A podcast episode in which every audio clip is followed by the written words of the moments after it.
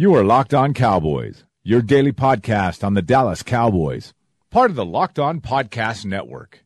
Your team every day.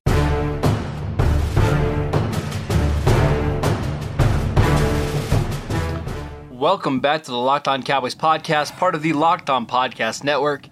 Thank you for tuning in. I am your host, Marcus Mosher. You can find me on Twitter at Marcus underscore Mosher. And joining me today is Landon McCool. You can follow him on Twitter at McCoolBCB. You can also follow him on the Best Coast Boys podcast. Landon, what's going on, sir? Not much. Just still kind of sorting through the uh, the goodie bag that we got on uh, draft days, and then figuring out these players and how they fit, and you know what where the Cowboys have plans for these guys coming up this year and in the years to come. This is one of my favorite weeks of the year because we, we find out which players the Cowboys drafted. But it's actually easier to go back and watch these guys now, knowing that the Cowboys drafted them, and you can kind of see how they would fit in the Cowboys scheme. When I'm when I'm watching tape from January to April, you're kind of just watching guys in the broad sense of what they can do and what they don't do well. But once they get drafted by the Cowboys, it's easy to think, okay, this is what Rod Marinelli is going to have him do. This is what Kris Richard is going to have this player do, et cetera, et cetera, et cetera. And it makes it a little easier to kind of see how these guys fit in. Uh, so over the next couple days, we're going to be taking a look at all of the Cowboys draft picks. Uh, today we're going to start with the the Cowboys two picks on day two, Trysten Hill and Connor McGovern. Um, we're going to do a little bit of a deeper dive on these two players. So let's go ahead and start with Trysten Hill. The Cowboys pick at 58. Um, Landon, how do you think Trysten Hill fits into this Cowboys roster? And maybe why do you think that he carried such a, a high grade for them on that board? I mean, he's a pretty clear easy fit at three technique. I mean, I think you know he's he plug and play, ready to go, compete for a starting spot, three technique on this defense, and I think that's part of the reason that he his grade held such a, a big stick for them is that you know they needed a guy to come in here and be a force to, to take snaps at the under tackle. They wanted to improve that position. And uh, I think that they identified this guy early as someone who would be potentially around when they picked, who, uh, you, you know, has the blend of traits that they like. You know, they, they want quick off the line. They, they like big uh, linemen, you know, 300 plus pounds, but guys who you know have like linebacker feet and hips. You know, they and want. I think that gets mistaken though. I think some people think that Rod Marinelli he's not afraid to put a 285 guy inside. I, I just don't think. I don't think that's ideally what he wants, right? No, I mean, I think that what he wants is quickness. You right. know, what he wants and, and, and, and, power, quickness blended with power. But off the line quickness is the first thing. If he can't get it in a package that's 307 plus, I mean, first of all, not surprising because there aren't a ton of those no. guys. But second right. of all, if, if he can't, he'll take a guy that's 285, 290 who's strong as an ox, like, you know, let's say Tyrone Crawford. You know, I think uh, the guys like that can do the job. I, I just think that he realizes that it's it's a job that's better suited for someone who is 300 pounds plus, who can hold up with some strength, who can do some things on the other line of the, uh, the scrimmage, on the other side of the line of scrimmage, and then still have the strength to. Uh, hold his own to, to, continue to disrupt to, to throw an interior offensive lineman uh, you know off off their off their mark and, and, kind of just generally disrupt in the middle of the defense so uh, yeah I think that there's you know we talked you and I were just talking about before before on the show the idea of Daniel Wise and Trysten Hill and how Dane had kind of uh, rated them similarly. You know, I think that we talked about how Dane does his board. Dane's doing his board not to the Cowboys team. You know, it's right. he's doing it to, you know, from a point, uh, from a perspective of, of universal, you know, league wide non scheme you know dr- drafting. And and I think that's that's useful for getting information about these players. It's useful uh, for understanding who these guys are and, and, you know and then taking that information and trying to figure out how that player potentially would be a fit on your specific team. But I think the thing that the people you know get caught up in a lot of times is that people like him and Daniel Jeremiah and these guys who work, you know, for the NFL or for the media side of things, and, and aren't specifically, you know, team media types. These guys are, are building boards with with you know no prerequisites, no um, you know uh, sort of uh, you know standards for what they're looking for for players that fit their scheme. They're just looking at players kind of in a very generic way. That's not how the teams do this. And, and so for the Cowboys, they have a very set, specific, uh, uh, you know, kind of thresholds and, and, and, and, needs that they want for each position. And, and clearly they identified Trysten Hill uh, as being a guy who fit all those all that all those different things that they need and that he was probably a guy that was going to be one of the few chances they have to actually upgrade the three tech position, uh, you know, even including uh, free agency. I, I just think that they saw where he was. They knew where his value was in the draft, and they wanted this guy. So they used the pick on him, uh, despite the fact that maybe they didn't. He wasn't the highest rated player on their board. In fact, I know he wasn't the highest rated player on the board because the guy that they picked next was right. actually rated higher on their board when they picked him in the third round. So, uh, I, but that's where I think they were with Trysten Hill is they identified they that they wanted to improve that position. They identified that they liked this kid and that he was going to be in range, uh, and so they they. You know, they went and got their guy, and, and they ultimately didn't have to trade or do anything for it. They, they were able to just sit there and pick their guy. All right, I, a lot of different directions we can take this. I want to talk about him on the field really quickly because um, there was I liked his tape. I, I think you can see that he is really explosive. Uh, his first step is phenomenal.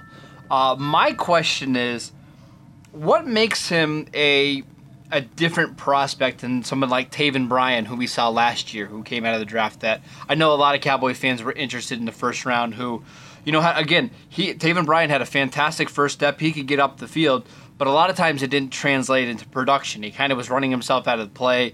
He would get up the field, but there was no counter, there was no second move.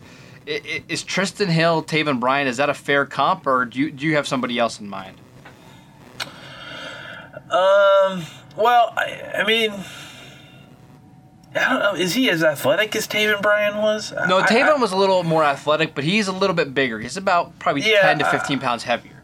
I think he's a, a, little bit more of a high floor than Taven Bryan was, um, and maybe slightly, you know, lower ceiling. I, I, I think that I think I think to me, you know, I think to me that this is this is a guy who, uh, you know, Taven Bryan I think needed some seasoning to get to a point where he can get on the field regularly.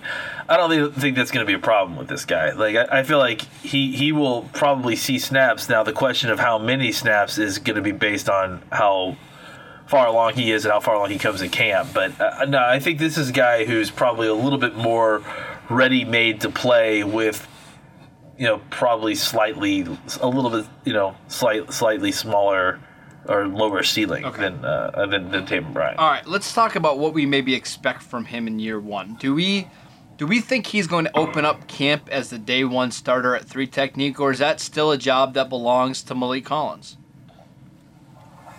Yeah, I mean, I think I think competition is the word there. I mean, right. like they they've got a whole bunch of new bodies all over that defensive line.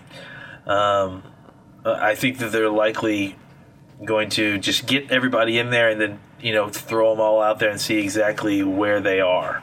Uh, you know, just, just because I, I also think that there's you know there's some question about guys like Kerry Hyder and, and, where are they playing? You know, so I, I think that for some of well, these Tyrone guys, Crawford's another one. Uh, let, us say those yeah, defensive exactly. ends. Let's say Joe Jackson and maybe Taco or Armstrong take a step up. Is there a chance still that we see a lot of Tyrone Crawford inside a defensive tackle? I, I think that uh, you know that's why I think it's all kind of tied together. Uh, because I think that you know ultimately you've got to sort out who all's eligible, right? I think you know, I, I think you know obviously that that you know Maliek and this guy are going to be in the middle of that three technique, you know, fight. Uh, right. But I also think that there's some opportunity for Maliek to play some one technique as he has before. Um, I, you know, I think that that that they may see some. We may even see some of uh, of of Hill playing some one technique, but I, wouldn't I think that ulti- wouldn't shock me at all. I, I think ultimately what we're going to see is that they're going to try to f- sort out the guys that are the tweeners, figure out which ones are inside outside guys, which ones are permanently inside, and which ones are permanently outside, and then we'll get into a training camp battle uh, once we get in there with Collins and uh, Hill and potentially Crawford all kind of vying for. Uh, uh all kind of vying for, for the starting spot. And, and, and again, keep in mind that the starting spot you know, it, they're they're all going to rotate a ton. Yeah. So uh, everybody's going to get a chance to play. More importantly, it's who is in the game during two minute situations. Uh, you know, at the end of the end of the halves, who's on the field. Um, before we move on to Connor McGovern, just as we're sitting here at the end of April, what's the best four man line the Cowboys could have, like on a third and eight in the NFC Championship game? Who are the four guys you want on the field? Uh, like a NASCAR package. Is Whatever you want. Your best four guys on the field to get to for pass rushing for pa- yeah, for rushing for, the passer. To, to, to, to, rush Aaron Rodgers. Let, us say um, I, am not sure whether Trysten Hill or Maliek Collins as the one technique. One of those two. Uh, I think that you get um, Demarcus Lawrence at the three technique. Yeah, I like this. And then and then you've got Robert Quinn and Randy Gregory on either side. Yeah, see, I like Tyrone Crawford and Lawrence inside with yeah, Randy okay. and Randy and uh, Robert Quinn. That's a lot of fun right there. That is yeah. a lot of fun. Um, yeah, I mean, I think that the, the and entirely this, possible too. Like, oh, I, look, I, they're, they're, dumping all this resources into the into the uh, uh, you know into the uh, to the defensive line for a reason, so that they can come up with all the uh, more than one set of you know really fun combinations that they can have out there at, at one point. I also think they wanted to add, and we'll get to this tomorrow when we're talking about some of the defensive ends they drafted. I just don't think they want to play Demarcus Lawrence as many snaps as they had to play him last year. I think they'd like to keep him around the 65 to 70 percent of the snaps, and uh, if you can find fun combinations to get maybe potentially Randy Randy Gregory back, Robert Quinn on the field, Tyrone Crawford, maybe both Maliek Collins and Trysten Hill at the same time, I, I think that kind of benefits everybody. All right, let's go ahead and move to the Cowboys' uh, third round pick, uh, guard slash center Connor McGovern from Penn State. Uh, kind of a surprising pick when the Cowboys made it because we didn't spend a lot of time looking at offensive linemen. We didn't. We didn't even have a single show talking about interior offensive linemen here. Yet the Cowboys felt like Connor McGovern was the best player on the board. They took him, uh, and they figure they feel like they're going to figure this out as they go. So kind of just your initial reactions, Landon, on the Connor McGovern pick and maybe what you expect from him this season. Yeah, I mean, I think Connor McGovern. You know, every every one of these drafts, there's a they pick a guy that uh, we haven't studied or no one's really talked about. And, you know, and I think for this year, Connor McGovern was that guy. I mean, just because he was your third round pick, I loved it because you know, if anything, it, it's a pure value pick. They mm-hmm. love this guy. They they had him ranked higher than they uh, had Trysten Hill, and. Um, I think yeah, they had a second round pick on, on this guy. Uh, I think that they, they looked at the situation and you know they saw value on the board and, and they knew that they had, had had injuries at the position before just last year and that having depth there was not the worst thing. I think you know a couple guys had kind of gone in front of them uh, that that they had wanted, and they just didn't force things. They just went with the board. They got a guy that I think you know can be a starter soonish, like a, you know maybe even this year, mm-hmm. um, and can come in and and be a long term solution for you for you for you and, and and again you got a lot of you've got a lot of money invested in this position you're about to have to make a decision on whether you want to invest more money on this position at right tackle, which I don't think you probably are going to. Um, so I, you know, I think what you've got in this guy is a guy who, um, if he, you know, he has some flaws in technique, but easy to fix flaws. And if you had fixed those flaws, I, I think this guy is like a late end of the first round type player. Oh, there was you know, certainly worse offensive linemen taking over him. Certainly. Oh yeah, I mean, I think because especially again, he's very solid as is. He has some some weakness to his game, but all his weaknesses are very doable. Like they're very fixable. It's it's footwork. It's trusting his footwork. It's it's playing with a little bit better control. It's not trying to get this guy to be more athletic or stronger or any of that. Like he has all of that. It's more mm-hmm. just honing technique, which I think is very workable.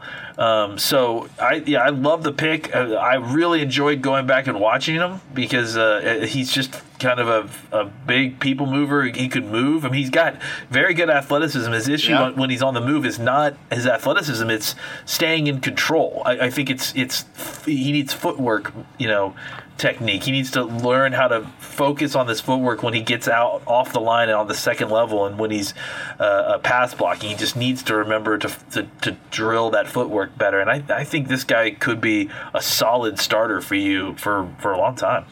All right, I've just got a couple notes and things I wanted to add about McGovern. Um, first of all, you love the versatility. 21 starts at right guard, 14 at center. That's going to be important because probably in year one, he's going to be a swing interior offensive lineman that's going to have to be able to back up multiple positions. Uh, and it's good that, to know that he already has that experience. Uh, played really well last year as a right guard. Um, I, I kind of almost wonder though if he's still a center in the NFL, but it's uh, it, it's nice to see his versatility. Uh, you mentioned the athleticism. One of the things that I always look for with uh, offensive lineman is that 20 yard shuttle. That's one of the things that has been proven to be a pretty good indicator of success in the NFL for offensive linemen. Uh, rate a 4.57 20 yard shuttle. That's good enough for like 81st percentile among all the offensive linemen since 1999. Excellent broad jump, above average three cone.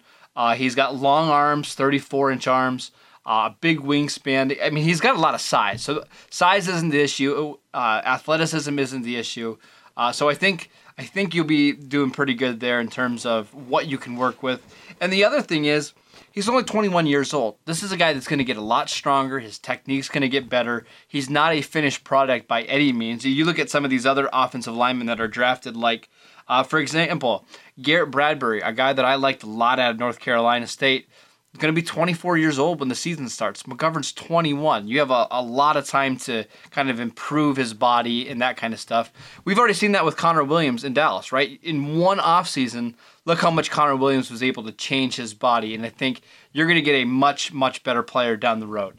Um, and kind of just let's wrap up this McGovern conversation by kind of thinking about how do you think the Cowboys are going to work out this offensive line situation in 2019 and going forward? Do you think the plan is to have Connor Williams at right tackle in 2020? Do you think they're just going to kind of let those guys compete? What do you think Dallas is going to try to do here? I think it. You know, once he became the pick, it, it certainly became the most interesting storyline of of the off season. You know, because I, I, it it really is. You know, the the depth there now is. I mean, the depth there before was, was ridiculous. It was the, it was yeah, it was I mean, the deepest spot on the team. We talked about the idea of adding a, a, an offensive tackle, a developmental offensive tackle to eventually replace. And you know, I think the thing is is that it's it's it was interesting when we talked about a tackle because that was a little bit more straightforward, you know, and and adding a tackle back there and just putting him into the depth chart, either making him an inactive or you know whatever. But now that it's a guard, now you're talking about you know necessarily needing to move somebody if the idea is that that McGovern is going to come in and, and, be a starter for you at some point. So now, you know, uh, the the stories that kind of trickled out a little bit that, that Connor Williams was talked to uh, apparently this offseason or before the offseason about potentially moving to tackle at some point. Um, so I think the, the question now becomes when is that going to happen? I mean, is that I mean, is that something that they do? They wait until next year? Do they start getting him snaps at right tackle like soon? And and and here's the other part that's kind of weird is that it's not like right guard and right tackle. Right. You know, it's like he's playing left guard and right tackle, and, and that transition, even though, you know, La'el Collins had made it previously, La'el struggled with it a little bit. And on top of that, it's not exactly a position. I mean, it's basically having to do everything backwards and at a different sp- spot, you know. So yeah, but Larry Allen um, did it. It should be no problem at all, right? Yeah, I mean, oh, well, Hall of Famer did it. Oh, and his son's here, so maybe his son can give us some Perfect. some uh, some tips. I, you know, I, I just think that how they decide to un unwrap all of this at this point um, is going to be very interesting because I think it's it's you know what they're going to what the plan is specifically with Connor Williams for over the next year and the timing of Yeah. all that is is going to be very fascinating. Okay, this is what I would do if I was in charge of making these changes. What is your best possible offensive line in 2019? I I mean, if the idea is that you're trying to get La'el Collins to move back into guard and then put Connor Williams at tackle this year, I don't love if that. that's though. where what I don't love that. you don't love that, okay? No, I, I like it better the way they had it to start the season. I would rather have Connor Williams start at left tackle or left guard, keep La'el Collins at right tackle. I just think that gives you the best offensive line in 2019. I, if you I, have to I agree. Yeah, I mean, I think that's definitely. the- I, I definitely think that that's the case. Like, I, I, I don't think that the, the the issue to me is that is more just the timing of, of everything else afterwards. I, I agree. For 2019, you know, C- Connor Williams starting at left guard. Uh, and then La'el Collins being your right tackle, and then uh, you know what? Do you, uh, maybe you figure something out with Joe Looney. Do you see if you can get something trade wise from no, I from keep him. The guy that the guy that I think is gone is Xavier Su'a-Filo, right? I, I just don't see a spot for him on the roster. But he's not going to give you anything. Like no one's trading for Xavier Su'a-Filo. I, that's what, Right? I, I, I'm not giving up. I'm not giving up Looney because I know he's a value guy in the locker room, and we saw him play well last year. I, I'm just not going to get if I trade him. I'm not going to get the return on investment that I want. Right? I, I think he's If more he walks away, you're going to get no return on investment, though. I think that's okay. I, I I think with the Cowboys, the way their team is structured right now, I want to have the best and deepest offensive line possible for this year. If I lose La'el Collins next year and Joe Looney next year, I'll figure it out then. But at this point, the offensive line is too valuable of a spot, especially for this team to, to give up good players. Okay, but here's my my counter to that is. What if they like the guys that they have in their lot? What about Ed Adam Redmond or someone like that that they like who's young, but now you're going to have to let that guy go for a vet who really doesn't serve a purpose as much anymore now that you've got Connor McGovern. I know, but when you made the pick of McGovern, you kind of had to know that. You knew that going in. It means that they thought McGovern was significantly better than guys like Redmond at the bottom of the roster. I, I know that's that. It, it does kind of stink because you're giving up on guys that you've developed for a year. But I think McGovern should be significantly better than both of those guys. Yeah, maybe you're right. I think you know, like I said, these are all interesting questions. I think that they're gonna uh, they're gonna have uh, to, to sort through with all of this because it's it's not gonna be just so straightforward. I think, like I said, I think the defensive line's gonna have a similar problem too.